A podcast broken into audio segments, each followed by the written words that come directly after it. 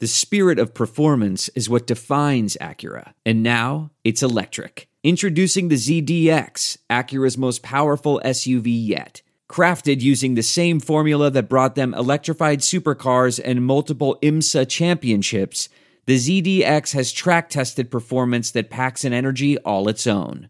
Unlock the energy and order yours at Acura.com. Achieving a gorgeous grin from home isn't a total mystery with Byte clear aligners. Just don't be surprised if all of your sleuthing friends start asking, What's your secret? Begin by ordering your at home impression kit today for only $14.95. Byte clear aligners are doctor directed and delivered to your door. Treatment costs thousands less than braces. Plus, they offer flexible financing, accept eligible insurance, and you can pay with your HSA FSA. Get 80% off your impression kit when you use code WONDERY at Byte.com. That's B-Y-T-E dot com. Start your confidence journey today with Byte. After recording these for weeks, of course, the last time we do Bootleg After Dark from LA before I go up to Washington for us to finish out this home and home, the last one we do at night is when I finally figure out how to semi properly light this. You know why you always find something in the last place you look? Why is that? Because after you find it, you stop looking. I I'm like I'm I am I'm, I mean I'm happy, but I'm so angry You're so not happy. that I wasted like a month of my life trying to figure out. And I just all I had to do was raise the lights. I know, That's it. Now we are bathed in this heavenly glow, and we get to talk about an exciting team at the same time. I'm a moron. I I'm doubt that. I am excited about the Colts though. And I say that as somebody who's wearing a Texans hoodie because I'm a Texans. You're not a moron for being excited about the Colts. Just to be Well, clear. I was a moron for being excited about the Colts last year We were morons because we predicted them to win Everything. 13 Yeah, yeah. No, we, we really thought that Matt Ryan was the answer, and turns out No, it he wasn't. wasn't. no, he wasn't.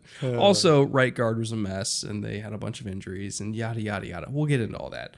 Uh, but this year, though, It's different. this year is so different. Jay, Autumn, Anthony, roll the intro.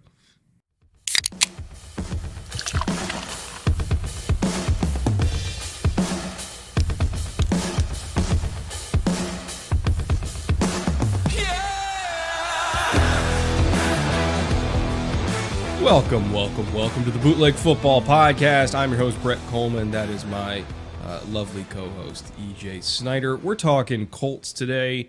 Uh, I alluded to it yesterday when doing the Texans episode that I thought this team could potentially make a massive, massive jump this year uh, from being one of the worst in the NFL to potentially one of the most dangerous in the NFL.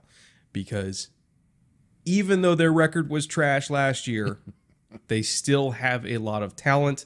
Um, I think they have a coaching staff that absolutely fits that talent. And if Anthony Richardson is what I think he's going to be, he could be the next super weapon quarterback in the AFC, as if they didn't have enough of those already. I think we're going to see flashes of what he can be. And I, like you, strongly believe in his potential. He is still a rookie quarterback. He does have a lot of things to learn. We are going to see flashes of that brilliance this year. Their record will be better. There's almost no way it can be worse. Will it be like light years better? I don't think it will be. We'll talk about predictions at the very end. They're going to be more exciting this year, and we are going to see like very tantalizing bits of, oh, he can do that. He's not going to do it all the time because no rookie quarterbacks do it all the time. But he is surrounded by a very good team that probably can't have more things go wrong in 2023 than oh it my did in god 2022. everything that could have gone wrong went wrong. Like it, it was it was disaster. And you know the first month of the season you and i were kind of like something's off here. And then i distinctly remember the denver game which i think was a thursday night game and we were watching that on stream. And that was when it really set in like oh my god this is what they are. Yeah. This is not going to change. It's not going to get better. We were very wrong. Mea culpa. Probably going to be a rough season, Colts fans. All that stuff kicked in. And it was really difficult because we really thought that Matt Ryan was uh, the key to unlock Colts roster that was pretty good last year, may even be better this year. It, it wasn't. The wheels fell off in a in a tragic way, and they ended up with an overall record of 4 12 and 1. They were third in the division. They only won two games at home. They were 2 and 6. Road record was no better, 2 6 and 1, and the last 5 games was an absolute slide to the finish, 0 for 5. So there was just very little to be happy about after pretty much the opening gun last season. There was that little sort of, oh, everybody's figuring it out in September. And then by the end of September, it was like, I'm not sure they're going to figure it out. and by the middle of October, I'm sure they're not going to figure it out. This is this is it. And that was devastating for Colts fan base for sure. Uh, you know, we had done a, our own part to pump them up with a lot of gasoline before the season that this was going to be the Colts year to take this division and run wild. And the absolute opposite happened. It was one of the most surprising things, one of the most surprising results in the NFL for me last year. Um, overall, we end up with an effectiveness summary for that team that looks pretty representative of what we saw on the field. Another example of the bootleg power score matching the product that we saw displayed on the field. Um, rushing offense, 30th in the league. Passing offense, 32nd in the league. Just absolutely. It would have been lower if it could. it was that if there bad. wasn't a bottom, it would have been worse. It's true. Rush defense, the lone bright spot for this team, sixth, a top 10 rushing defense. Pass defense, 25th. Pretty rare that we see that big of a gap between basically two halves on one side of the ball, rushing and passing, both on the defensive side. Sixth to 25th. That is a massive disparity. Points scored and points allowed, they were consistent. They were 30th in both, which is not great, but it is consistent. So you take all those scores, four of them in the 30s, one of them 25. It's not going to be great. We know that already. Take those six scores, add them up, divide by six. The bootleg power score is 26 real low. In fact, 31st overall as we stack these scores throughout the league. So, second to worst, pretty reflective of the product we saw on the field. I, you know, it's a win for bootleg power score because it's reflective of the team. It was not a win for Indianapolis in any way. They were a perfect example of the game passing by a, a certain archetype of quarterback. That archetype being an older, immobile quarterback. Because when they were struggling with a rookie left tackle in the first six weeks, Bernhard Raimann took a while to get going. To his credit, he improved a lot over the back half of the year. And I think, you know, he's going to hit the ground running and have a, a really nice second year. Um, but between a rookie left tackle getting his ass kicked in the first couple months of the year and having uh, due to injuries and also just ineffective spot starters, a a collective right guard situation that was the worst in the league. I know Titans fans will chime in and say that no, no, we had the worst guard situation. No, it was it was bad. It was straight up bad. And it was again a whole cast of characters that were cycled in at right guard throughout the year. None of them were none of them were working, right? Even, you know, Quenton Big Q, even he had a down year. And I don't know if he was playing hurt or what, but you know, he was he was giving up pressures at a rate higher than we're used to seeing. Um, and when you have an older quarterback that can't move and you have an offensive line that even the good players are having down years, you're going to take a lot of sacks. And he was taking a ridiculous, like historic amount of sacks in the first half of the year before, you know, Matt Ryan got benched and they could never really get over that. Um, they do have weapons, like they have young tight ends that we adore. They have young receivers that we're super excited about. They have one of the most dynamic running back rooms in the league. But when you have a quarterback that can't move and an offensive line that can't protect a quarterback that can't move, none of that shit matters. It, it really was a prime example of how in the modern NFL, you either have to have a ridiculous offensive line or you need to have a quarterback that can buy time when you don't have a ridiculous offensive line. Tom Brady couldn't move either, but when they won the Super Bowl, they had a great front five. Um, you know, you look at some of the dynamic quarterbacks around the league, like Mahomes. Like the, the Chiefs tackles were giving up a shitload of pressures last year, but Mahomes could move and he could make things happen. So you need to have one of those two, preferably both, but you need to have one of those two elements, either a mobile quarterback or a good offensive line. Colts had neither. They were dead in the water. They got shellacked. It wasn't pretty, and that added up to a lack of belief that the overall system could work, uh, a lack of faith in the guy leading the team from the most important position, which is tough when you're coming in on a sort of mercenary basis, right? You're there for one year to see, truly one year to see how you can do. It had a string of those guys. They were a little, I think there was a little sort of resonant shell shock from earlier years of going, hey, this approach doesn't work oh, this is the year it's going to work. Oh, it's not working again, maybe for different reasons, but the result is the same. And, you know, they say momentum isn't real in football. It was real after that. They were rolling downhill and it didn't, well, they certainly didn't find a way to reverse that at any point during the season. Luckily for the Colts, um, they definitely learned from that. And when you look at what their starting offensive line looks like this year, and also what their presumptive starting quarterback looks like this year, not only do I think, or rather, not only do I have more confidence in the starting five this year, but I also have more confidence that even if games where they're having kind of a rough go of it, Anthony Richardson can get out of trouble. Like he has way better pocket mobility than he was ever given credit for in the pre-draft process. Much better pocket mobility and pocket sense than even like Will Levis had. Um, you know, I was chanting from the rooftops early on in the process that he should have been a top five pick and specifically a top five pick to the Colts for all these reasons that we're talking about. They ended up taking him after all. Um, so you know, I have a lot of my ego riding on on this working out, but like I I thought from the very beginning that it made sense because he fixes or not even fixes. He gives them such a better margin for error. Um, and I, I just think that the rest of the pieces that we were excited about last year that made us think like, hey, this could be a 12 win team. Those pieces are still there. Mm-hmm. And the problem that was holding them back on paper has been fixed. So I'm I'm super excited to see what this team can do. Again, I say that as a Texans fan, so like I'd still prefer they miss the playoffs, but for my Colts fans friends sake, that that makes sense. You're asking for a friend. I mean, I do have some friends that are Colts fans, and for their sake, I, I I I am excited to see what this kid can do, and I'm also excited for Anthony Richardson just because he got lambasted uh, by a lot of people that I just, for lack of a better term, I don't think they know ball. Mm-hmm. Um, and uh, there were so many people that were coming up with these crazy narratives about accuracy and using raw completion percentage.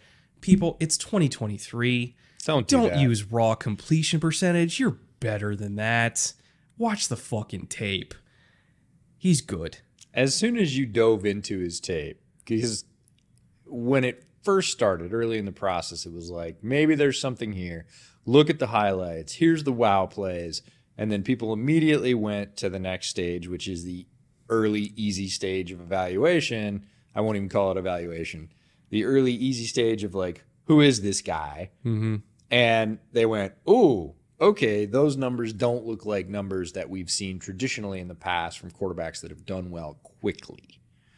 There are people that have come out of some of those numbers and are good now, but it took a while. So instantly, people slap the project label on them. Yeah. And I think that's where a lot of people started their evaluation process was like, okay, massively talented physically, big arm, big frame, good wheels when he takes off. We've seen him run over people. We've seen him run by people. Um, lots to work with, but oh, project, right? And then you sat down and you turned the tape on and you started to look at all the little things. And yeah, the big arm was there. It was evident. Uh, yeah, the wheels were there, and that was evident. His ability to take a hit in the pocket, slough it off, was very Cam Newton esque, mm-hmm. right? That that's the type of frame we're talking about here, and so that was all like, okay, check, check, check. That's great. All right, let's talk about this accuracy thing. Let's talk about pocket presence. Let's talk about managing a pocket in different ways, um, movement within it, when to move out of it. Does he bail from clean pockets? Uh, are these open receivers he's missing? Are these, you know, was he under pressure for those throws? All that sort of nuance. And as you started to weave that particular tapestry together, came up with a very different picture than a project label. You're like, he's a lot farther along in a lot of areas that are difficult, if not impossible, to teach. The one that really turned me early in the process was feel within the pocket and his ability to move subtly and still deliver a throw. That's a high level skill for a quarterback at any level. And he was much farther along that particular slider than lots of quarterback prospects that I've looked at. And that got kind of washed in with all this Mm-hmm. accuracy, and his team wasn't very good, and QB wins and all that other garbage. And you're like, this is not a skill you find. Like this is a this is a pearl in an oyster, along with all these physical. Like there's more here to build on, and pretty soon you started to shed that project label. I felt like I was a guy with a you know a X-Acto knife, like scraping that off the windshield. Like, mm-mm, he's way closer to solid quarterback prospect, which is still work to do, than he was project, which is typically the label that gets applied to lots of physical skills, doesn't know how to play quarterback. Yeah. He knew how to do a lot of things to play quarterback, and he had the skills. And I started to get really excited. The more tape I watched, I was able to sort of, I don't want to say explain away, but just explain some of those numbers that people were really worried about and say, I'm less worried about that because of these things over here. people just massively um, misrepresented what his floor is. And I, I think people were treating him like um, a, a Trey Lance type of project, right? Because Trey Lance didn't play a lot of games in college, and to be perfectly honest, neither did Anthony Richardson. And so people were coming at from that angle of like, oh, he didn't play a lot. I acknowledge he didn't play a lot. He was inexperienced. But I still felt while watching him play that he knew or rather that he was further along already in his limited games than Lance was by the time Lance got to the pros, right? Um, I felt that there were certain things that he did better than, uh, say, Zach Wilson when Zach Wilson was coming out of BYU because B, you know, at BYU he was so good out of structure and throwing off platform and the arm talent and everything like that. But like all the in structure stuff, I thought Anthony Richardson was better, even though he didn't play as many games. So it's just when you're evaluating quarterback, it's it's the hardest thing to do because there's so many different things that go into it, and I just I just wish people put more effort into studying the tape of Anthony Richardson actually playing football and not just looking at the box scores because I, I feel like he would have gotten not not more hype because he he got a lot of hype. He was a top five pick, but I think he would have gotten more credit for the subtleties to his game if people just watched him play.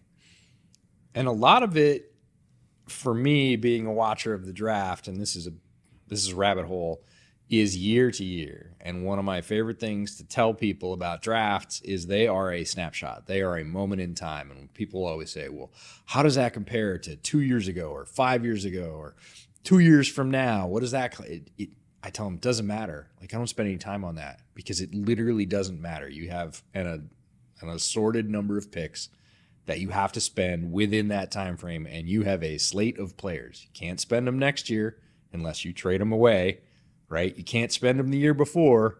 You have to do it right now. And so a lot of this is relative to the class that you're in and a lot of it unfortunately is relative to the class that came before you. Mm-hmm. And if we look at two players anthony richardson and malik. Oh, that's a way different conversation. Right, but people thought it was the same because the God, position, no. right. As soon as you dig into the tape, you go, no, these two players are very different. They're at very different places in their development. They have some similar skills. They do not play the game the same way. Mm-hmm. Right? Malik was much closer to what Zach Wilson was doing, largely out of necessity. Had many of the same physical skills, not all, but he was the year before in a down quarterback class. And so he was seen as that option. And he was a project. And that's the way we labeled him. And uh, full disclosure, I would have taken him in the first round in certain situations where he wouldn't have to play Right. because I knew he wasn't ready. Anthony Richardson from the start, I was like, yeah, he could play as a rookie. So they're they're very different evaluations. As soon as you dive in, the differences were readily apparent, but a lot of people want to paint it with the same brush. And because a weak quarterback class preceded this fairly strong quarterback class, there were some very strong options in this quarterback class, and there was some physical similarity. Like the same broad brush label got applied to both. And if you spent five minutes watching tape of those two players, you'd be like, no, Yeah. these are this these are two completely separate things, but they get sort of conflated because of where they are relative to the previous draft class, where they are relative to previous players, and where they are relative to the strength of their class. So, you know, if there was no, uh, you know, if the top two quarterbacks in this draft weren't in this draft, like Richardson would have been talked about as, I think, a presumptive high, probably first round, first overall pick. Yeah. He would have been one of the most attractive quarterbacks in this class, but there were two other very good options in this one. Again, if he if Richardson was swapped to a previous year, if he was in the year before, he would have been the first quarterback taken with a bullet. with a bullet. Yeah. So it's so He would have gone to Detroit at two. it's so interesting to me how that subtle shift year to year can completely change or sort of cloud our vision of a player based on what happened a year ago, what this class looks like versus that class, even though the picks you have, you have to spend within that year. Um, very talented player at the bottom line. Yes, it's a rabbit hole. He's a lot farther along than a lot of the pre draft analysis you may have heard, depending on who you're listening to. If you're a Colts fan, you should be wildly excited that this guy's in the fold. usually after we do uh, the effectiveness summary part in the in the power score, I, I go into like deep schematic stats that kind of explain uh, everything, you know, in terms of how the EPA was the way it was, right, using scheme stats. I don't know if those are going to be super useful. Not only because the coaching staff is different, but also like we kind of already went through it. Like, yeah, offensive line was shit. Quarterback couldn't move. Like, scheme kind of goes out the window at that point, right? It's, Yeah, offensively, very little I think will translate because of the first two things you mentioned. Coaching staff has changed and the quarterback has changed. So you're going to have a wildly different looking slate no matter what. Defensively, more carries over both personnel and coaching wise. So some of those stats are probably going to be pretty relevant. offensively, we'll just kind of start there. Um, the only things that I think might stay the same are, uh, you know, still being a heavy inside zone run team. The Colts were third in inside zone overall last year. Just kind of going off what Steichen did in Philly. Um, again, shitload of inside zone. Yep. I, I would imagine it's going to be a lot of shotgun with Anthony Richardson. Still a lot of inside zone. You know, mixing in some zone reads here and there, um, just because you can. And when you're under center, probably taking advantage of the fact that Jonathan Taylor is one of the best running backs in outside zone in the league. And um, you know maybe doing outside zone from pistol as well, and, and they were 19th in that last year. So I would kind of expect a similar mix. Um, in the run game. They were also seventh in duo. They were 19th in power, 26th in counter, 25th in draw. That's going to go up when you have a guy like Richardson, let's be honest. Uh, and 20th in pin and pull. But uh, overall, I, w- I would expect the run scheme to look fairly similar to Philadelphia, which was a lot of inside zone. Um, and then the passing offense stats play action, they were 28th last year, which couldn't run the ball. So, yeah, kind of checks out. Uh, that's probably going to go up just because, again, Philly emphasized that uh, a lot more um, because their run game was so good. And, it, you know, the charting on Philly's offense was, was kind of wonky because some things uh, were charted as play action that were RPOs, and there were RPOs that were charted as play action. So, you know, the numbers were kind of Skewed. skewed, but like overall, they're going to be more than 28th. I'll tell you that much when it comes to play action. Uh, air yards percentage, they were 18th at 51.7% of their passing yardage coming through the air rather than after the catch. Knowing Steichen's proclivity for simplicity through aggression is how I label it, where we are getting vertical because we are turning everything into one on ones by default by getting vertical because everything's one on one when it's 20 plus yards down the field. I would think they're going to make use of Richardson's arm and uh, you know the the flashes of deep ball ability that he showed at Florida. Not to mention, you have Alec Pierce, you have uh, Pittman, you have Downs, you have Jelani, you have a bunch of guys that can get down the field in a in a hurry there. Uh, so I would imagine we're going to see them really go bombs away compared to last year. Um, and big time throw percentage, they were 31st. That's going to go up too because I truly believe in Anthony Richardson's ability to push the ball down the field. So, uh, again, a, a, lot of these stats in the run game are, are going to stay the same. In the passing game, or rather, how their passing game functions, should be very different. Yeah, and their average time to throw was 10th fastest. We're going to see that drop. It's a rookie quarterback. Richardson scrambles more. It's a little bit of what I'll call the Justin Fields effect. He's mm-hmm. going to extend some plays roll to the outside. We've seen him do that very effectively in the games he started at Florida, and he can still launch it from that platform. So mm-hmm. again, we can see that average depth of target go up. We can see big time throws go up. Uh, we can see air yards go up, but the average time to throw going from a very experienced veteran who knew the offensive line sucked and was trying to save his own skin. Uh, was pretty quick overall. We're going to see that drop some as Richardson adjusts to the speed of the league and new teammates, new system, and everything else.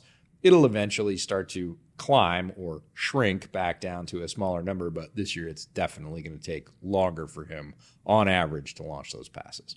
On the defensive side of the ball, with Gus staying uh, in house as DC, uh, I would actually expect a lot of these numbers to carry over because it is uh, mostly the same personnel, and obviously uh, Gus still being there really the the main thing to look at here is middle field close coverages, meaning a single high safety closing the middle of the field. When you hear coaches say middle field close, that's what they mean. It you know the universal signal for middle field open is this, and middle field close is this. so uh, and, and, it's Gus Bradley, right? Going back to Seattle, it's a lot of cover three, a lot of a lot of cover one. They were sixth in the NFL in cover three percentage at forty two point four percent.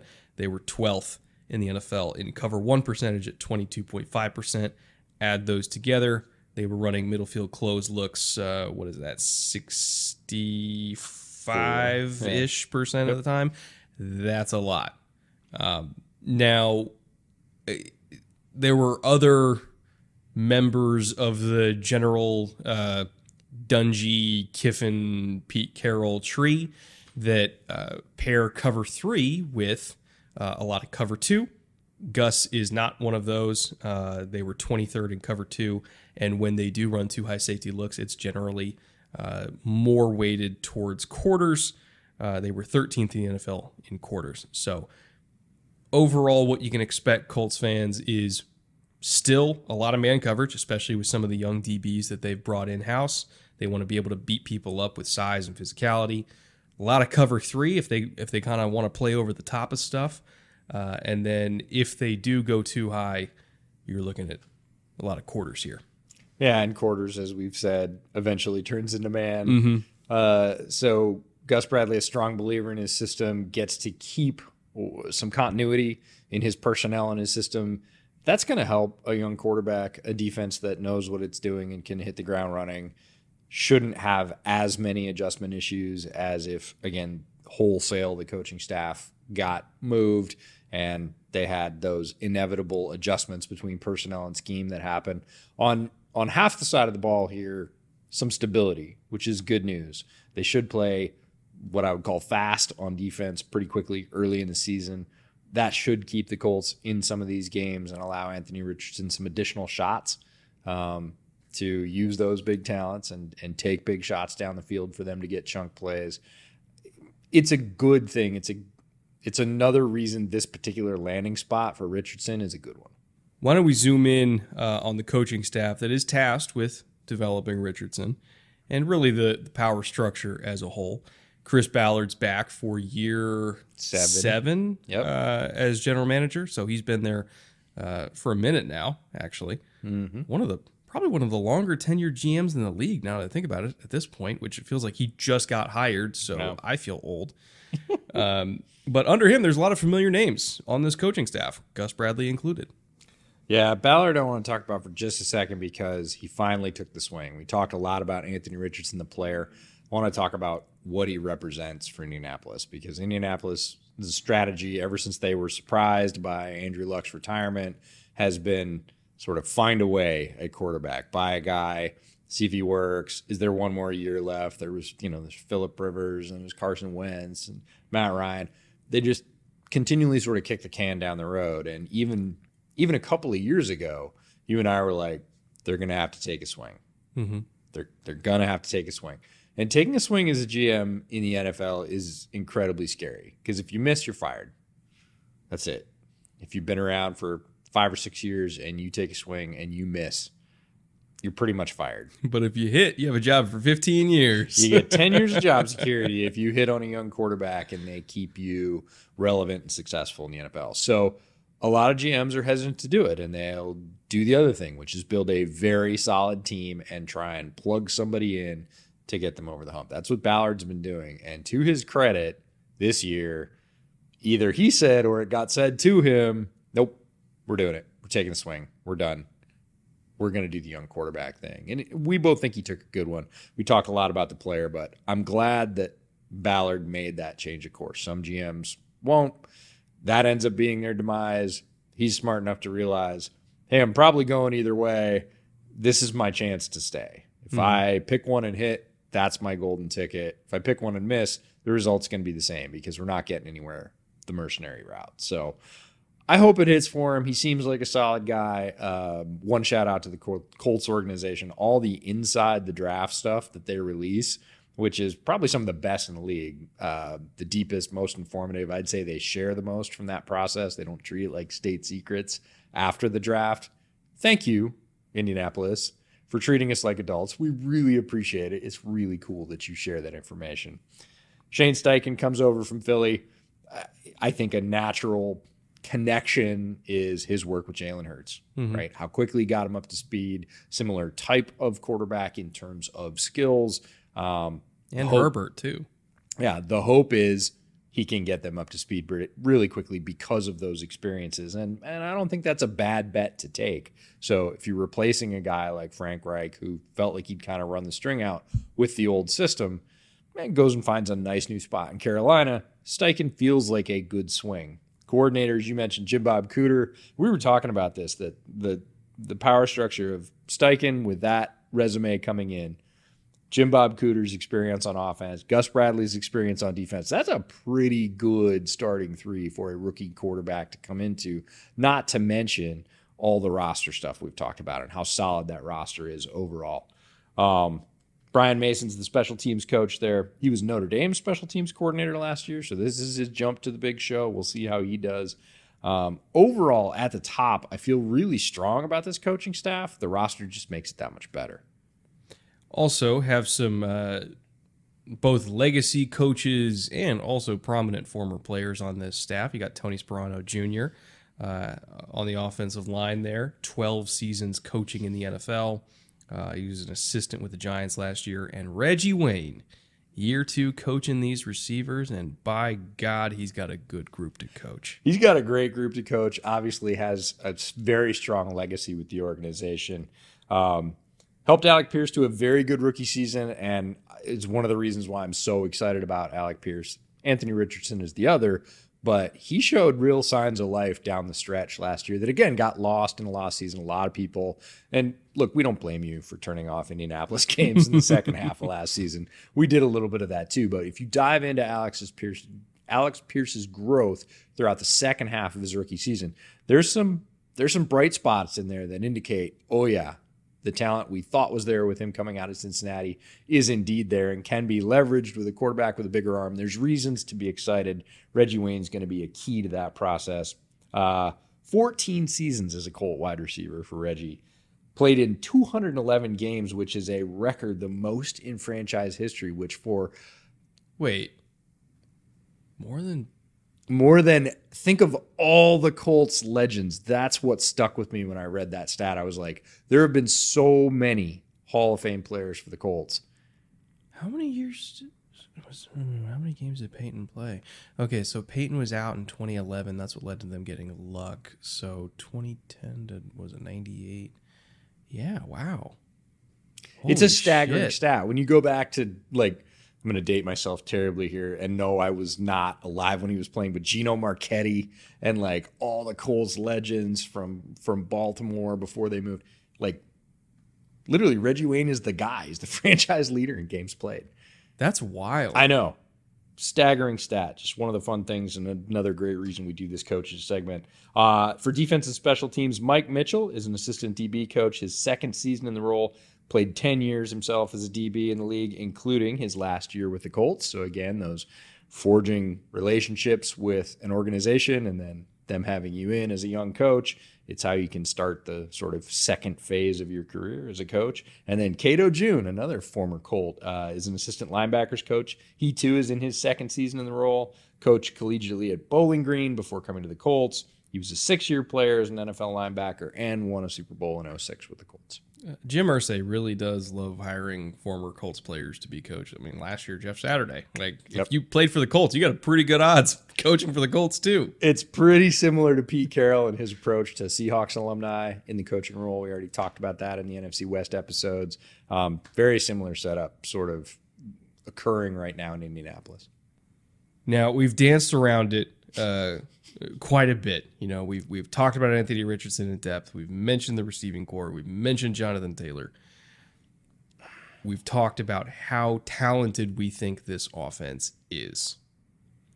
I do not believe uh, that the rest of uh, the football watching world has maybe caught on to that yet. Because looking at some of the fantasy values in Indianapolis this year, I mean, Jonathan Taylor's appropriately priced. He's at RB5. We kind of expect that. Everybody knows Jonathan Taylor's good. Um, but Michael Pittman, wide receiver 33. Alec Pierce, wide receiver 66 on underdog right now. Josh Downs, wide receiver 90 you know, Jelani Woods, tight end 32 for Jelani Woods. I think people uh, are vastly underestimating what this passing game is going to be. Anthony Richardson, last time I checked, um, you know, his season long pick 'em like you because on underdog right now you can choose higher or lower Right. you know put down like 20 bucks on oh do you think this person's going to get x number of yards or more during the season anthony richardson's is set at 3000 passing yards 3000 3K flat, huh? that's what like 175 a game or something like that like i'll do the math on that but it's not a lot No. and he's got a ton of weapons and likely an improved offensive line compared to what the Colts were deal- dealing with last year. And like we said, he's a better quarterback than people think he is. and he's going to be thousand. and he's going to be playing from behind. So, I mean, if you're just Is talking about though? yards, I, you know, he is absolutely as a rookie quarterback, he is. But you know, yards in that particular stat don't discriminate. They don't care if it's garbage time yards or regular yards. And there will be fourth quarters where they're like, "All right, Richardson, turn it loose." Oh my God, it's even lower now. What? 27 25. I'm in California. I can bet on that. We're doing that tonight. I'm in California. I can put money on that. How many yards a game is that? Hold on, let me do the math on that. I'm sorry, folks, but this is 17 game season. this is stupid. Hold on. And and keep in mind, like I'm not calling underdog stupid. I'm just saying like that's what the market is. Like that's how the market is priced. I'm surprised it's dropped. 160 yards a game. If you think that Anthony Richardson is getting more than 160 yards a game, you put 20 bucks on that right now because that is dumb value. And if you really believe in it and believe in us, use code bootleg up to 100 bucks. They'll double your money. You could put 20 of your own and 20 of underdogs money on it, and you would be uh, probably a happy camper. We'll see I need to send a message to Nick and ask like why that how how is that 2700 yards? yeah, is a lot of talent to throw to. He has an offensively minded head coach who understands how to employ a mobile quarterback quickly. Yeah, if you look at Jalen Hurts, you know, first year under Shane Steichen as the roughest corollary you can, there, there weren't a ton of passing yards. It certainly wasn't the Eagles we saw last year. Um, but seems low because he they will have fourth quarters where they just turn him loose. They're like, well, we're down by 10 in the fourth. Like, you know, we're not going to run Jonathan Taylor to try and make that up. Like, let's go. And what's what's wild though is in best ball drafts he's going as QB eleven, but his projected passing yards is twenty. They're leaning on his legs way too hard. Way too much. No, his he's going to make a large percentage of his yards through the air. And when we talk about you talked about Jelani Woods in that receiver group, you know, he's tight end, but the pass catchers group, I should say, eh, look, touchdowns are king. We've talked about this. When you're playing best ball, touchdowns are king. Jelani Woods is a red zone threat. A He's going to score touchdowns. So even if he only has 30 or 40 yards receiving in a game, he could have two touchdowns on five catches. He had it a couple of times last year. So, like, he seems undervalued. Uh, Pittman, I'm tabbing. He's one of my guys is having a huge bounce back season. He his value was really suppressed. I think he's a much better player fundamentally. Um, our buddy Matt Harmon, who does reception perception, has said, you know, the reason for Pittman's slide last year was not Pittman, mm-hmm. right? If you want to bet on a guy to come back in a better offensive system with a better thrower of the football, distributing it to him, like Pittman is a he has alpha numbers in terms of his success versus both man and zone coverage.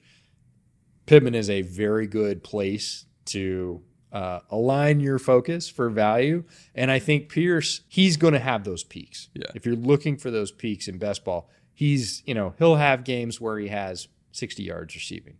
And then he will have games where he has 140 yards receiving and a touchdown. And he will have several of those. He is a very good down the field, deep ball, sideline, contested ball catcher, former high jumper, multi sport athlete.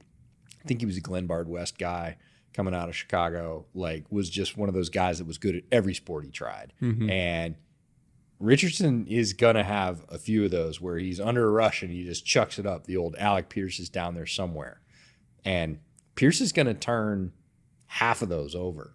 Yeah. So both for Richardson's yards and Pierce's totals, they both feel a little undervalued.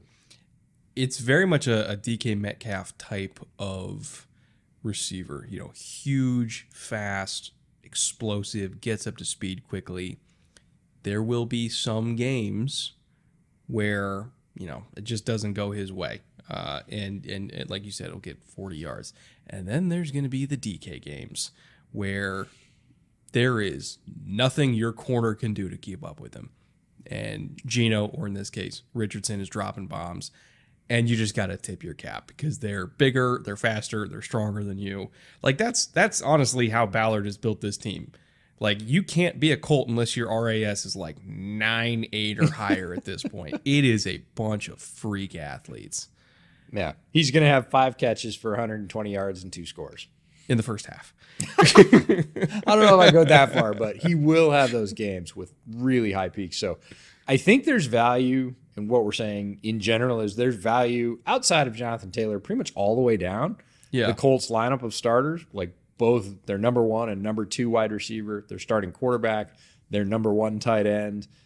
Like those are all players you can get whose value feels a little bit low for where they're ranked right now. Yeah. Um, and again, just to recap the other uh, season long, you know, pickums that you can do.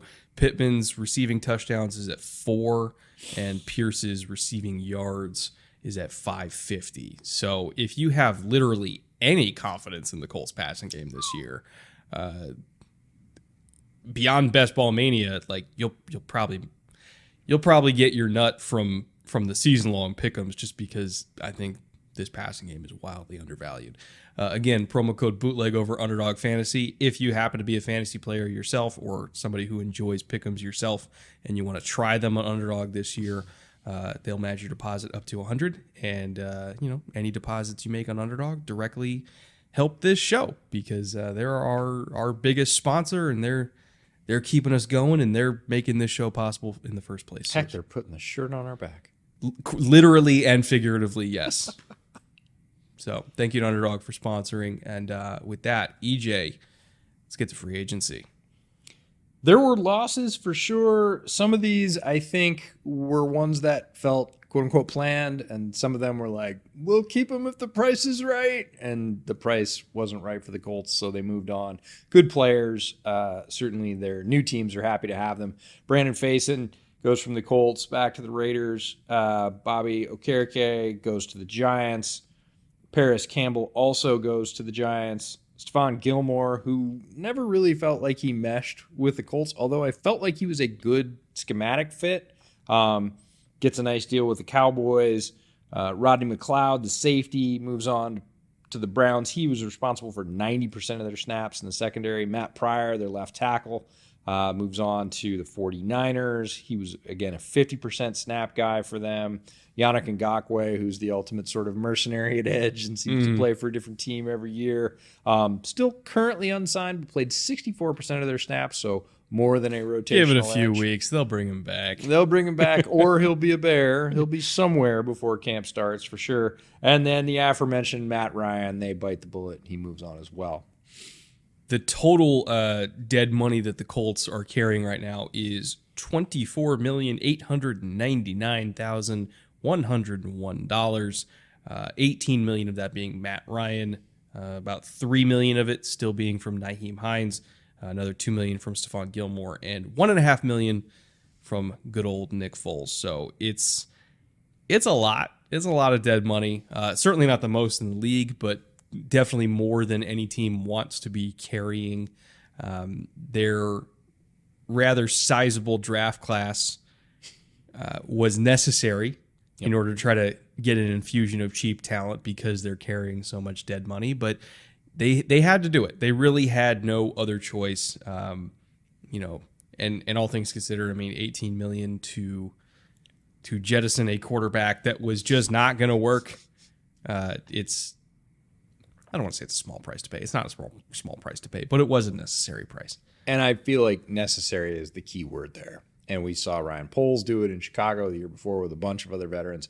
We're going to take the hit right now because as an organization, we need to move on sort of mentally from this to start the Anthony Richardson era with Matt Ryan just kind of hanging around doesn't work. So it is it is a high price to pay, but necessary feels like the right word in terms of who they re-signed, uh, there there was honestly a lot of guys that I was hoping they brought back, but none more so than EJ Speed. Friend of the podcast. Friend of the EJ, podcast. EJ Speed. There's not very many of you, but yeah. he's one of them. On on name alone. Uh, they got him for four million, which as a he can play both Sam and Mike for them. Generally, he's going to be playing Sam. Um, but as far as like third linebackers go, in the NFL who can also be a number two. Very few, in my opinion, are better than EJ Speed is somebody who, you know, if you're playing a lot of base, he's on the field for you. If you sustain an injury, he's one of your two. If you're in a 4 2 5 nickel and you're not missing a beat, um, he's long, he gets off blocks, he's instinctive, uh, great tackler in space. Love EJ Speed. And in this current linebacker market, getting him for 4 million as somebody who can play either inside or outside for you and not miss a beat. Great, great deal for them. Feels a little bit to me like uh, Azeez Al-Shaair. Oh, yeah, 100%. Who they, who they, were not able to retain, who the 49ers were not able to retain, and, and went and got himself a, a starting job in free agency. So good for him. Also earned, I think, a little bit more money. I forget the contract, but the Colts on the flip side were able to retain that guy keep him in their defense. Uh, Gus Bradley, I'm sure, had some say in that. You know, coaches always, I want my guy. But, you know, they make it a priority. He stays, and that again gives them great depth in that linebacking corps moving forward. They also, in terms of third party additions, uh, did get a little infusion of talent from outside the organization. Not super spendy because, again, they're trying to get cheaper and younger generally, but they did toss eight million at Samson Ebukam, uh, who has always been a very efficient rusher, and I thought eight million was a perfectly reasonable deal for him. You know, somebody who's probably going to play forty to fifty percent of the snaps for you. Uh, you know, a key part of that rotation. Um, Isaiah McKenzie they got for one point two. I don't know if he's going to be like the main number three. But if we're going four wide, I'm not going to say no to Isaiah McKenzie being on the field in the slot and giving me some speed. Um, so, and again, it's 1.2 million. Who cares, right? Uh, Gardner Minshew, three and a half million. Brought him over from the Eagles. You know, somebody who can help Anthony Richardson, um, you know, get acclimated. My only theory for why the season long numbers for Anthony Richardson are low is because people think that Gardner is going to be playing. I I don't get that vibe. Like I think that Gardner's Gardner's the backup. Gardner is if knock on wood, you know, Anthony goes down, Gardner can come in and he's somebody who knows the system and, you know, is willing to chuck it deep and do all the Shane Steichen things that Steichen likes to do. Um, but I I do not get the sense that Gardner's coming out there in week one. I think at three and a half million, it is very clearly like you are the veteran backup, veteran backup, excuse me. You're helping Richardson get ready. That's what you are. Minshew feels like the in case of emergency break glass option to me at quarterback. Yeah. If he plays significant snaps during this season, I feel like it's a failure. Yeah. I feel like something's gone wrong. And that would either be an injury, which, you know, Richardson can't control, or if they really truly feel like throwing him out there week one is going to be detrimental to him and he's just going to take a ton of sacks and he's not going to be able to complete a bunch of passes because he doesn't have that grasp yet of the speed or you know the offense or or just some of the basic concepts that they want him to to master before he's really leading this offense and having a secure footing. I'm fine with Gardner Minshew for a week, two weeks, tops a month, four games. At that point, see what you've got in Richardson, unless he's truly not ready. He's either physically or mentally. But I would love my best case scenario is Richardson's chomping at the bit to play. He is the week one starter. He gets a full season of work, takes all of his lumps, understands the difference in speed, you know, wins some, lose some, shows some great flashes, shows some real mental lapses, gets all that rookie quarterback stuff under the bridge and flushed. And then we're looking at all the development that's going to come from that week to week. If we're seeing Gardner Minshew for long stretches, like something's gone wrong. Yeah, and I, I think that would be that would be the red flag, right? And kind of similar red flag of like what we saw in San Francisco with Trey Lance, where we're like, when's he gonna get on the field?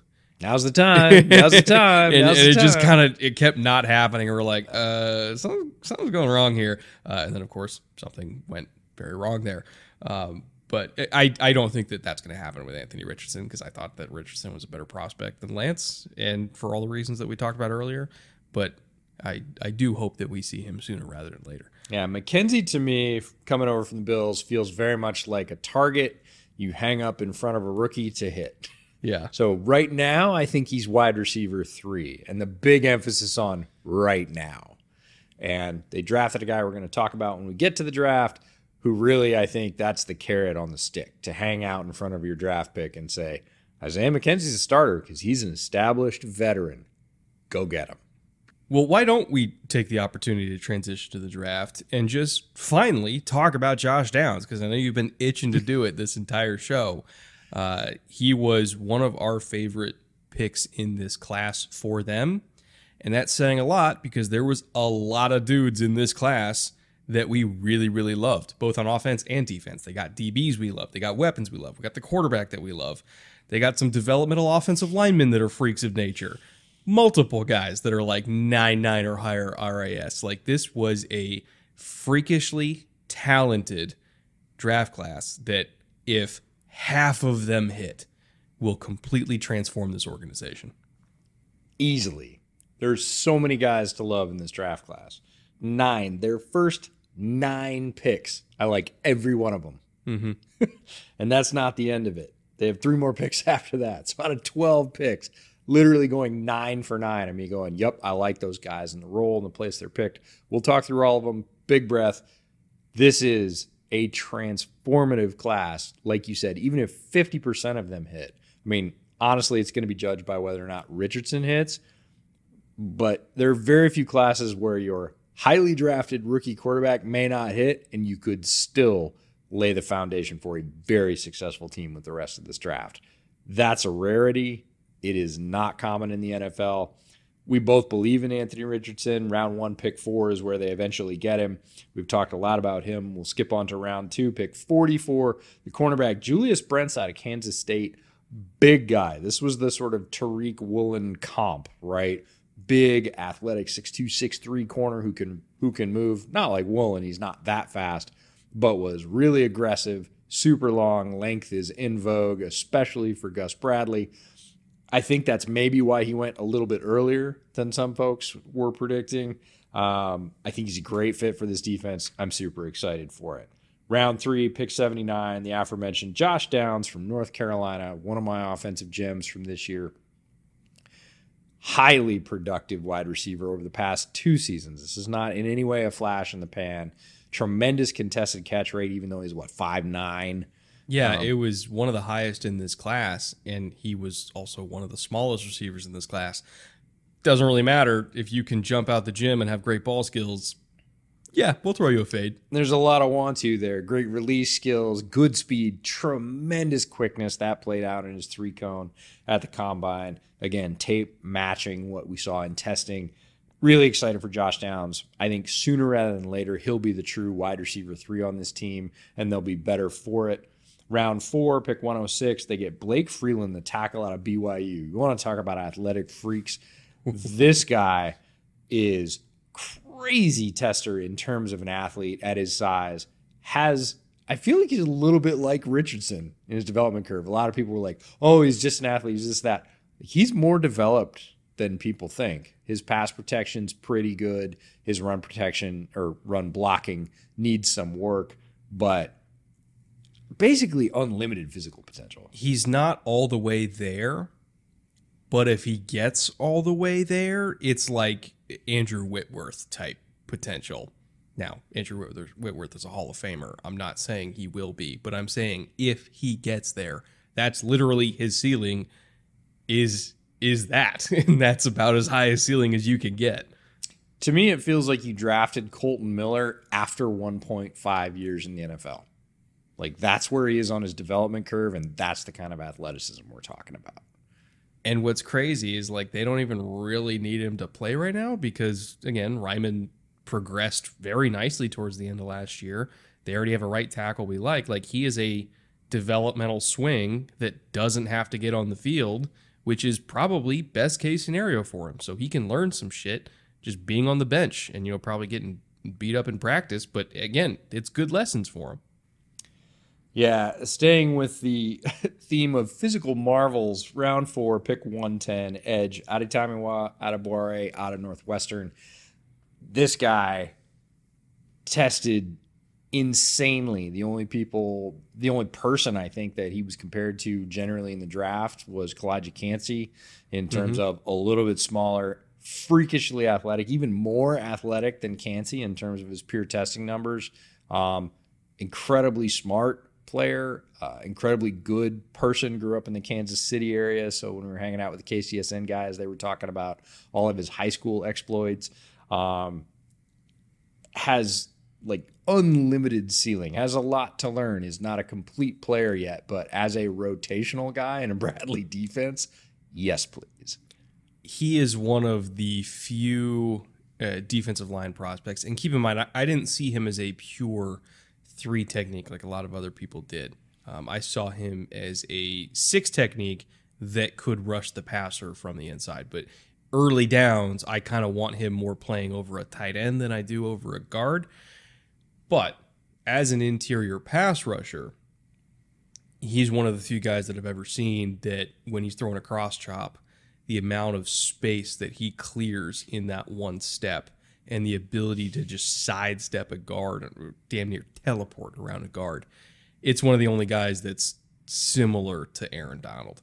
He is not Aaron Donald. I want to make that clear. But physically, he's one of the only people besides Aaron Donald that I've seen do that. And I swear to God, they probably drafted him just for that alone because they're like, if he can do that already, I can teach him to do the other stuff. Right. He has he I he might have led the class in unteachable traits, mm-hmm. and they can do a lot with that. Uh, round five, pick one thirty eight. Cornerback Darius Rush, who I think a lot of people thought was was going to go in a very similar range to Julius Brents, and mm-hmm. ends up going three full rounds later big physical cornerback out of South Carolina. Had a very good Senior Bowl week. Really jumped up a lot of people's boards there, um, and is a good fit, I think, for all the man that Bradley wants to play, all the pressure on the outside he wants to present with quarterbacks. It's a very natural fit for Darius Rush. Round five, 20 picks later, 158, they get safety Daniel Scott, who is a player I was extremely pumped about, am still extremely pumped about, but was injured, uh, is not going to play this year. Um, Oh, is it season ending? I believe he's already on Oh IR. man, Yeah. I didn't see that. Yeah. Just smart player, very, very athletic, um, has great range, made a bunch of really good plays against Pac 12 opponents. He came out of Cal. Um, Oh, it's ACL. Shit. yeah, he is he is done. He is gonna he is gonna bring his talents to year two next year. Was really excited. Thought he was a tremendous value as far down as they got him. Really versatile in safety packages. If anything was going to allow Gus Bradley to play a little bit more two high safety, Daniel Scott Yeah. could certainly figure into that. Um, not going to be a factor this year, but great player. Um, looking forward to what he can bring next year. Uh, just Four picks later, 162, they take tight end Will Mallory out of Miami, who is one of those players who's more effective than he looks. Yeah, he uh God, how do I say this the nice way? I just say he runs funny. He doesn't look like he should be as open as he gets, right? I, I would say that he looks like he's running with a large backpack on a lot of the time. but still is outrunning people. Is still effective. Good size, ability to win uh, in space or contested catch situations. Not the most fluid uh, or agile player, but wins a lot. And I think even more so than his draft status here. I would have picked him eh, probably fourth, only a round earlier than he ended up getting picked, but he was largely overlooked again because this is a very talented and deep tight end class. He kind of got lost in the wash there. And it seems an unlikely landing spot for him just because Indianapolis already has a great and deep tight end room. I think they got to round five and went, what the hell? We Why like not? him. He's still on the board. I don't care that that gives us, Yeah. in this case, seven tight ends on the roster. But, you know, they just grabbed him because they liked him. Just a few picks later at 176, they get Evan Hull out of Northwestern, who I think is a very good two way player at running back in terms of running and passing. He's not going to wow you necessarily in either, but he is effective at both, which makes him, in my mind, sort of an ideal He'll Third a- down Yeah, he's gonna be a third down back for yeah, them. Yeah, third, fourth running back, and to get that in round five, I'm completely fine with it. That's my first nine. I am like solid with every one of those, and that is really rare to have that many picks. And just, I think Ballard and I kind of think alike because there's no way that that's just random. That I like all those players and I like all those fits. Um, nine for nine is a hell of a string. Round six, pick 211. They get edge Titus Leo out of Wagner. This is where you're really starting to throw darts for athletic marvels, guys you think you can develop who have some, again, unteachable traits. Round six, pick 221. They get cornerback Jaylon Jones out of Texas A&M. Again, fits their profile for like how they like them built rock'em sock'em corners. on the outside and make them big while you're at it. Round seven, 236, they get offensive tackle Jake Witt out of Northern Michigan, who oh. is one of one of the more interesting sort of RAS and testing stories in the entire draft. Copy and paste a lot of what we said about Blake Freeland and just and put it with Jake Witt. Like At a much smaller school. another redwood tree of a human being that has unnatural movement skills for how big he is. Um, you know, he's not as far along as Freeland, and to be perfectly honest, I think Freeland's not that far along. Like he he also has a lot a long way to go. But for a seventh round pick that we're probably putting on the practice squad and just figuring it out, you know. Gobs of potential. Like if we're just guy. throwing darts, Yeah. yeah. throw darts at him. You're not gonna miss. He's so freaking big. Yeah, you take tackles with, you know, 36 inch arms. You take corners that can run 4 3 but lack a little size. Like lower rounds are just, hey, what do we think we could do with this guy? And Jake Witt's one of those guys. Uh, in terms of UDFA's, they did have a pretty sizable UDFA class as well. Um, the only one that might make the roster is uh, the Alabama guard. You know, I never got a pronunciation check from Katz, and I probably should have texted him before I did this podcast. Is it Ekiyor? It is. Okay, You Emil Ekiyor. Yep. Again, we watch uh, the All 22 for these guys. We typically don't watch broadcasts, so we never get to hear how their name is said. But um, I thought he was a draftable player as a again a swing guard, maybe like that's what he'll be in his career. But for a Uh, you know somebody I thought could have gone in like the sixth or seventh round, get him as UDFA, thought it was good. Yeah, came out of a big program, had a good senior bowl, opened a bunch of people's eyes there. A lot of people were thinking, hey, he's got guard center flexibility. Those types of players tend to go fifth round or later, but they tend to go, especially when they have his physical profile and they come with a pedigree of playing at Alabama, have positional flexibility. Would have thought he would have been drafted, but again, we don't know about medical, off the field, anything like that it's a valuable player they pick up in a pretty sizable UDFA haul, but he was the only one that really stuck out to me as sort of notable. That brings us finally to our last two segments. We have the report card and we have the uh, ceiling and floor in wins. Report card, if you're new here, that is where we have four categories front office, coaching staff, offensive talent, and defensive talent. And we basically give them a grade for uh, where we feel like they're at uh, relative to last season. You know, is there improvement? Uh, are they going down? Or the third option is even, and that's neither negative nor positive. It's just Neutral. even keel, treading water. You know, we're we're carrying that over from last year to this year in terms of like our our total vibes or impressions on these Vibes. units. This is a vibe meter. That's hundred percent vibes based podcast. Yeah. Uh, all right, front office up, I would say. Uh, you know, Chris Ballard in terms of swallowing the tough pill, uh, jettisoning contracts that he needed to jettison, having a draft that we're very excited about. Um, retaining EJ Speed was a big one for me. He didn't he didn't re-sign everybody that I wanted him to re-sign, um, but overall, I would say that he had the exact offseason that he needed to have to potentially uh, jumpstart this franchise again. He was realistic. He took the swing. For me, it really starts and ends there. We talked about how deep the draft was. Yes, we'll see how good it is three years from now. He took the swing. We have been hammering on Chris Ballard for two years to take the swing. The Colts needed to take the swing. They needed to bite the bullet. They needed to move on if they were going to progress as a franchise. He took the swing. We'll see if it's a good one. We think it is. I'm just glad he did it. That is a realistic approach that a lot of GMs this late in the tenure, this long in the tooth, sort of won't take. They'll be like, nope, I, I swear this will work. We can get it done. We're going to kick the can down the road one more time. Ballard stood back and went, no, we're not. We're done with it. We're not only going to jettison the contract, we're going to take the big swing. For me, that's enough for an up arrow right there. Coaching, uh, this is going to be a bit different than a lot of franchises that, that we've been talking about in this series where they get a new a new head coach or a new OC or anything like that and we're like this is an improvement. We like Steichen.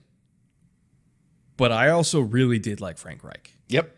And so I think going from Frank Reich to Steichen in a good way is a lateral move. And I understand the reasons why Reich was let go. I, I understand the frustration that Colts fans had with him, but he is a good coach. Mm-hmm. And I also think that Steichen is a good coach. So you're going from good coach to good coach. That's even in a good way. Not to mention there's carryover in terms of defensive coordinator. So again, I, I'd say we're in the same spot this year that we were last year. Yeah. And I mean that positively. Yeah, two thirds matches up fairly favorably. You know, good coach to good coach, and one third is the same coach. Yeah. it's the definition of neutral. Uh, offensive talent overall, you could argue up here because of the addition of Josh Downs, uh, you know, the addition of Anthony Richardson. But until we know that Anthony Richardson's the guy, it's tough to like definitively say, yes, the offensive talent here is better. Um, and, and that's where I kind of want to have a little bit of nuance here. I think their results will be a lot better than they were last year, just because of the different skill sets that we have. But is this team significantly more talented on offense than they were last year? Probably not. And again, this is a team that last year we thought could have won 12 games. And I still think they could win double digit games. Spoiler alert. We'll Yep. get there. And so I, I don't want Colts fans to feel like I'm saying, like, oh, they haven't improved. They will improve, but I think that giving a, an even grade for offensive talent is an acknowledgement that they had a lot of talent last year that didn't work out for some very specific reasons. Those reasons have now been fixed. So the talent that they already had will shine through better in 2023. Yeah, it feels like the best advice here is go back and last watch last year's episode for the Colts and see how excited we were at that point and carry that over. That's the the neutral that we're carrying over. A lot of Colts fans have a terrible taste in their mouth, rightfully so, after last year. We get it. Uh, we're not saying they're going to be the same in result. We'll get to result in a minute. What we're saying is they had a very talented core. They still have a very talented core. If we were just purely going off like long term hope, that would be an up arrow. You've got an exciting young quarterback. You've got a very strong offensive core. We hope that they stay healthy. And if they do, they are going to produce more wins this year. Neutral does not count wins here. But in terms of overall talent, even with the addition of an exciting young, unproven quarterback, it's not enough to tip the arrow to up quite yet. For defense, could I convince you to make that one an up? You know, with the addition of Samson Ebukam, with the addition of some of the young DBs that we really like, could I convince you to have that one be an up instead of an even? Oh, I'm I'm gonna go even for all the same reasons we just said, but I think it's gonna be a more exciting even. And again, if we're going off hope for the future in terms of just the draft class we talked about, that infusion of youth, and we've talked about this with some of the other teams, even in this division, that the second line is much better, right? We don't know how much those young guys are going to contribute in year one, but if there are injuries and they're forced into service, we feel a lot better about a lot of them um, than we did about this defense necessarily last year. Again, the front line is largely unchanged, either from free agency or the draft. In fact, the only rookie starter is probably going to be Juju Brents. Prop, yeah, I would say so. So generally, that's the same lineup, which to me leans for neutral, but like I mean, I mean, you're swapping out, um, you- you're you're swapping out uh, Ebukam instead of Yannick, but like other than that, it's like, I, I mean, Gilmore's not there anymore, which is where Brent slides in. But other than that, it's like seven of the same guys, right? Something Yeah, you're that. talking about feels like very straight across, but the second line is better in terms of much deeper in reserves and overall hope for the future. They invested a lot of picks in young, exciting defensive players. So I'm with you. That needle is is teetering towards up. I'm going to stick towards neutral. We'll see where the editors put it. they make the decision. That's right. We're just going to pass it off to them. It's late. They can do some work here. Um, ceiling and floor. Again, I, I teased it that my ceiling for them was double digit wins. And I also, when we did the Texans episode, I, I, I put the Texans ceiling at 10 because I think the Texans have a very underrated roster and a more talented roster than, than people think. Not guaranteeing they're going to win 10 games, but I, I could see a reality where that happens. They'll probably land somewhere around eight in Houston. The Colts, also realistically, will probably land somewhere around eight or nine. But I do envision a world where if Anthony Richardson is what I think he is, or rather what he will be, and he hits the ground running, and the offensive line is improved like I think it will be, and the weapons stay healthy, and the defense is rocking and rolling, my ceiling for them is 11. And they are firmly in the mix for the AFC wild card. I, I truly do think that this team is that talented. I think they're a little bit more talented than Houston. I think that they will give Jacksonville a run for their money. Um, and they will not go quietly into the night. Like, this is not going to be a team that gets stomped on the regular. Even though most of the starting lineups are roughly the same, the key problems are better. Hmm. And I think that those key problems are are really the difference or rather improving those key problems are, are really the difference between you know maybe losing by 12 and winning by three sometimes. It, it really is uh, a knife's edge in the nfl and their knife is a lot sharper this year. Um, my floor for them and this is if everybody gets hurt again you know if if Pittman's dealing with injury and Pierce is going down and the offensive line, you know, if Raimann goes down and we're starting a rookie left tackle that's still not all the way ready yet in, in Blake, Blake Freeland, um, and, you know, if, if the right guard spot is a mess again and Richardson has to run for his life and all that stuff that we don't want to see happen, right? But if all of that goes wrong, I still think that their record as a floor is better than what their record was last year. I, I put it at six. So even worst case scenario, they're like bottom of mid pack. Best case scenario, this is a playoff team. I'll start with the floor. You and I are close. You said six. I'll say five. Still better than their record last year. I just feel like the perfect storm of what happened to them last year is highly unlikely to happening again to them this year. I'll give them one more win as their absolute bottom. Even if all the same things go wrong, I still think they win one more game. Um, their ceiling, we're a little bit different. You're at 11, I'm at nine, and it's because two of the most important positions in the organization, head coach and quarterback, are new.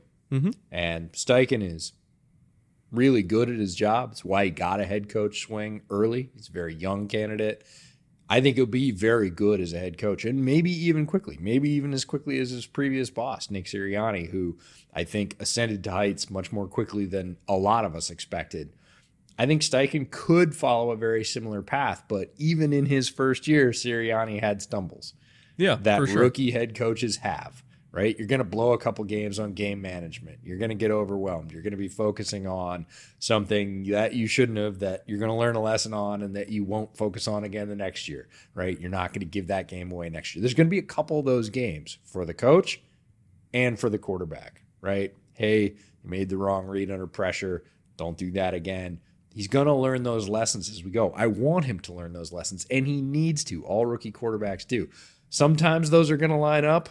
They're going to lose the game big because the coach made some mistakes and the quarterback made some mistakes. Sometimes they're going to do it individually, and they're going to cost the team the game that's the difference between the sort of ultimate ceiling of this team. You have it at 11, I have it at 9. I just think a couple more times they sort of don't line up and one or the other of them makes a mistake that keeps them from winning a tight game because like you said, the margin in the NFL is razor thin.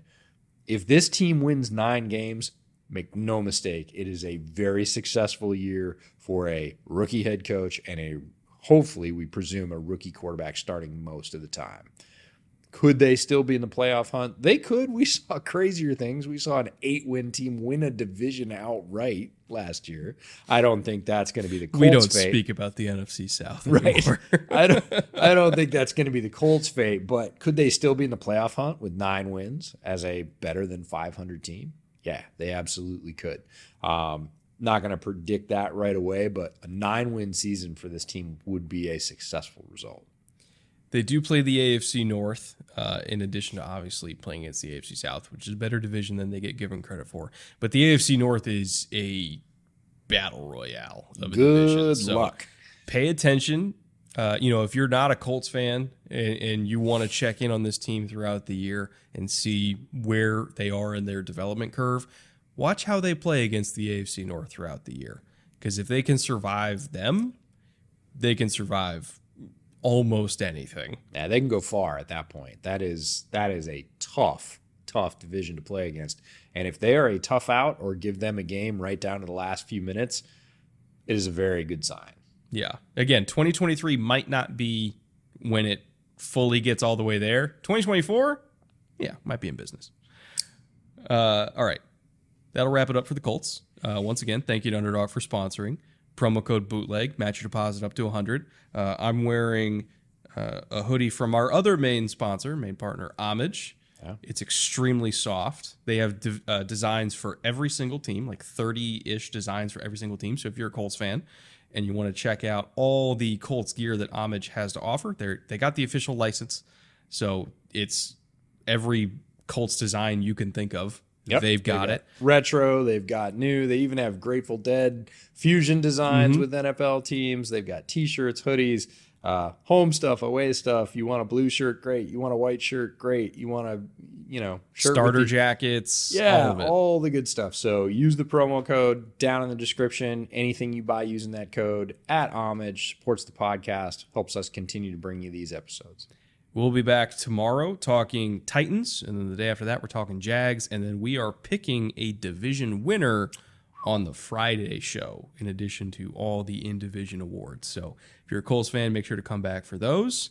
And then uh, I think we got, God, how many more divisions after that? Two, right? We're doing NFC East, then AFC East to wrap this thing up. And then by the time we're wrapping it up, we're in preseason. That's right. We're off to the races. It's, you know, time is a flat circle.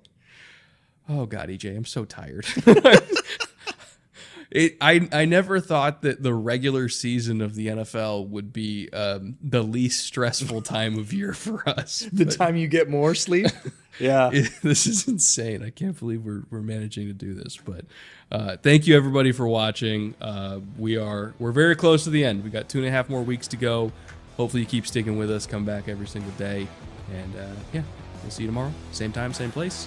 Talking Titans.